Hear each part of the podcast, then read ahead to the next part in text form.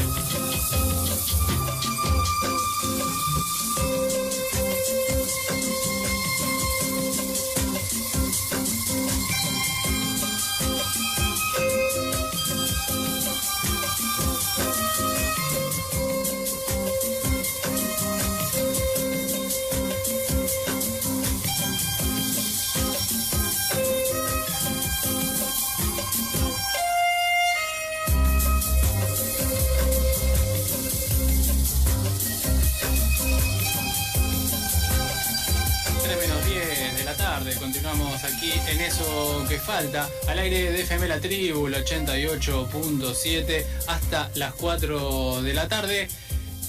Vamos a hablar de una situación sobre lo que tiene que ver con los distintos medios, sobre las comunicaciones con respecto a lo que es la pauta oficial. ¿Qué es la pauta oficial? La publicidad, podríamos decirle que los distintos eh, los distintos estamentos del Estado, nacional, provincial, municipal, otorgan a los medios. Siempre que vemos esas publicidades, por ejemplo, ahora en torno a lo que tiene que ver con la vacunación, por ejemplo, o en la ciudad de Buenos Aires también, sobre esto de federalizar las comunicaciones. Es la consigna que distintos medios están presentando hoy a las 4 de la tarde, allí frente al Congreso Nacional. Para hablar un poco más al respecto de esto, estamos en contacto con Agustín Lechi, secretario de organización del CIPREVA, el Sindicato de Prensa de Buenos Aires. ¿Cómo te va, Agustín? Muy buenas tardes. Te saludamos aquí, Bruno y Alejandro, al aire de la tribu. Hola, compañeros. ¿Cómo están? Buenas tardes.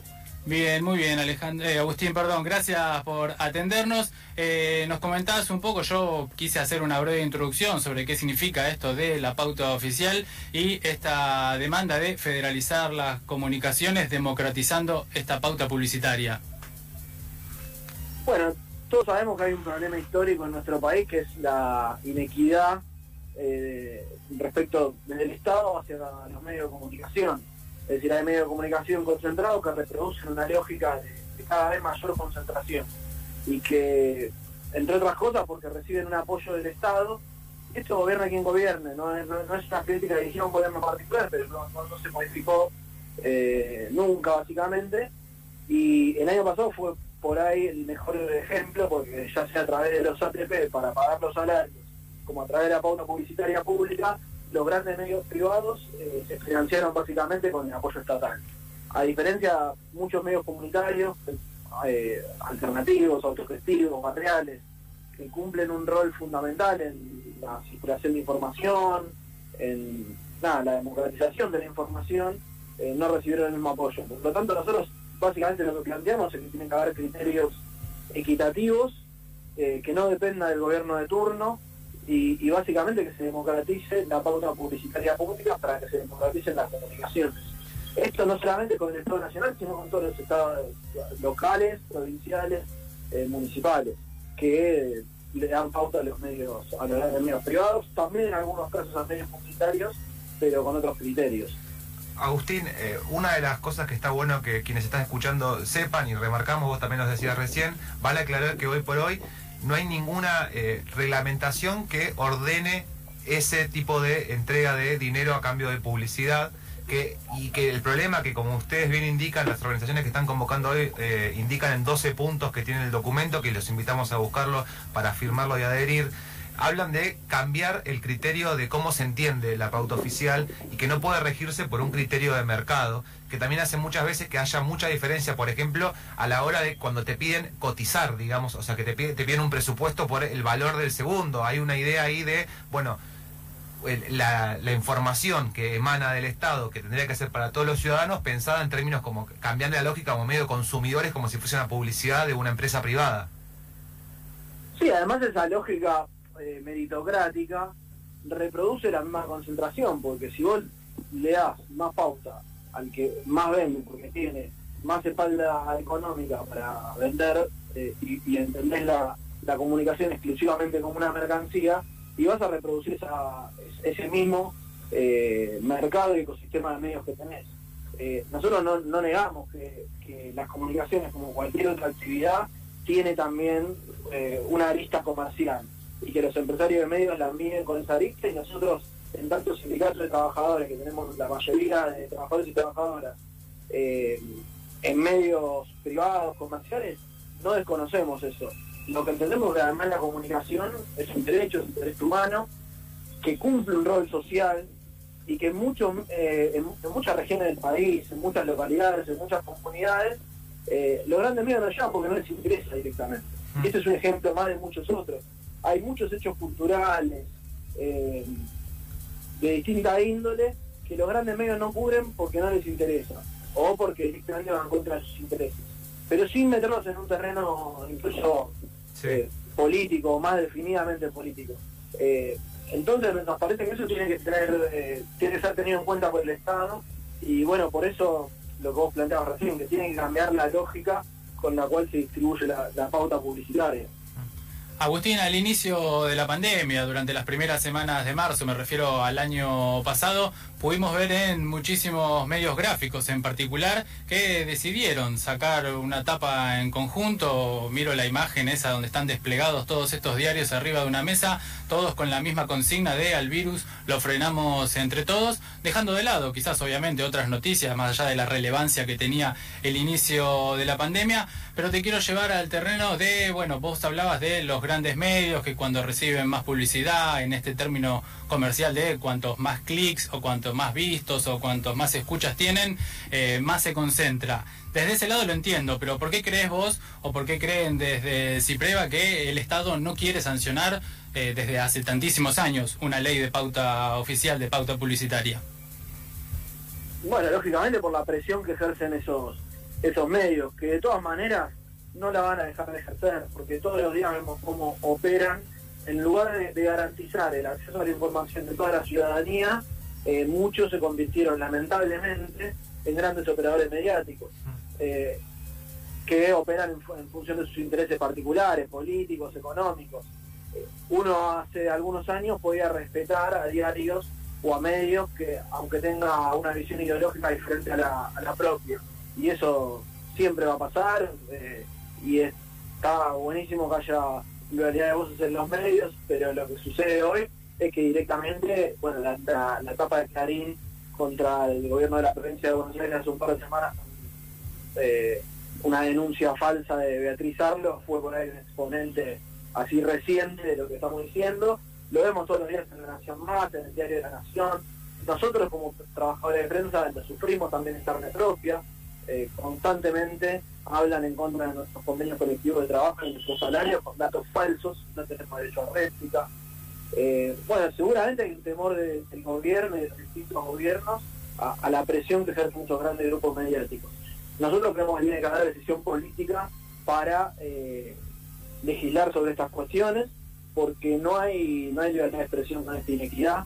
También en este proyecto de pauta lo que planteamos es que los medios comerciales tienen que cumplir con las leyes laborales para recibir pautas, que es algo que plantea una ley nacional, que es el Estatuto del Periodista Profesional. En el artículo 64 de la ley de 1908 eh, se plantea que los que violen precisamente esa ley no podrán recibir pauta pública del Estado Nacional. Bueno, eso tampoco ocurre. Nosotros durante la pandemia lo planteamos, se lo a la Secretaría de Medios, al Ministerio de Trabajo y lamentablemente hoy sigue sucediendo. Así que bueno, estamos en esta pelea y un dato por ahí muy importante que acá estamos eh, absolutamente todos los medios autogestivos, sus redes y sindicatos como el de prensa, el sindicato de tráfico, el sindicato de canillitas y esa unidad me parece que también es muy importante para instalar este tema de agenda. Agustín, te agradecemos mucho la comunicación. Eh, invitamos de vuelta a quienes se quieren acercar, 4 de la tarde eh, desde el Congreso Nacional. Y también eh, hay mucha información en redes, documentos para adherir y firmar. Y bueno, y seguir de cerca lo que hace muchísimos años se viene exigiendo, que es democratizar la distribución de la pauta publicitaria y también poder reglamentarla para que, como decía Agustín hace un ratito, no sea una discrecionalidad del gobierno de turno y que los medios comunitarios, los sin fines de lucro, los cooperativos, los alternativos, también tengan la posibilidad de acceder a pauta y no se rija en función del mercado. Te agradecemos mucho la comunicación, Agustín. Un abrazo grande para ustedes. Muchas gracias. Hablábamos con Agustín Lechi, secretario de organización del CIPREVA, el Sindicato de Prensa de Buenos Aires, a partir de esta actividad que estará comenzando alrededor de, dentro de alrededor de una hora, allí frente al Congreso Nacional, exigiendo una ley de pauta publicitaria pueden acercarse, como decía recién Ale, pueden también adherir a los distintos comunicados con todos los puntos que se exige al Estado y si no, también pueden seguir a partir de las transmisiones en vivo que estarán realizando los canales comunitarios Pares TV y Barricada TV. Interesante eh, el, contexto para discutir eh, con los medios comerciales, si es posible discutir esa idea de, bueno, los subsidios y que el, el Estado pone guita para bancar, muchas veces salen a denostar los grandes medios, como, bueno, el Estado banca con medios comunitarios o medios chicos, como lo llaman ellos, si uno ve la torta de pauta publicitaria que reciben los grandes medios en función de, hay que ver qué pasa si la pauta se divide de otra manera, qué capacidad tiene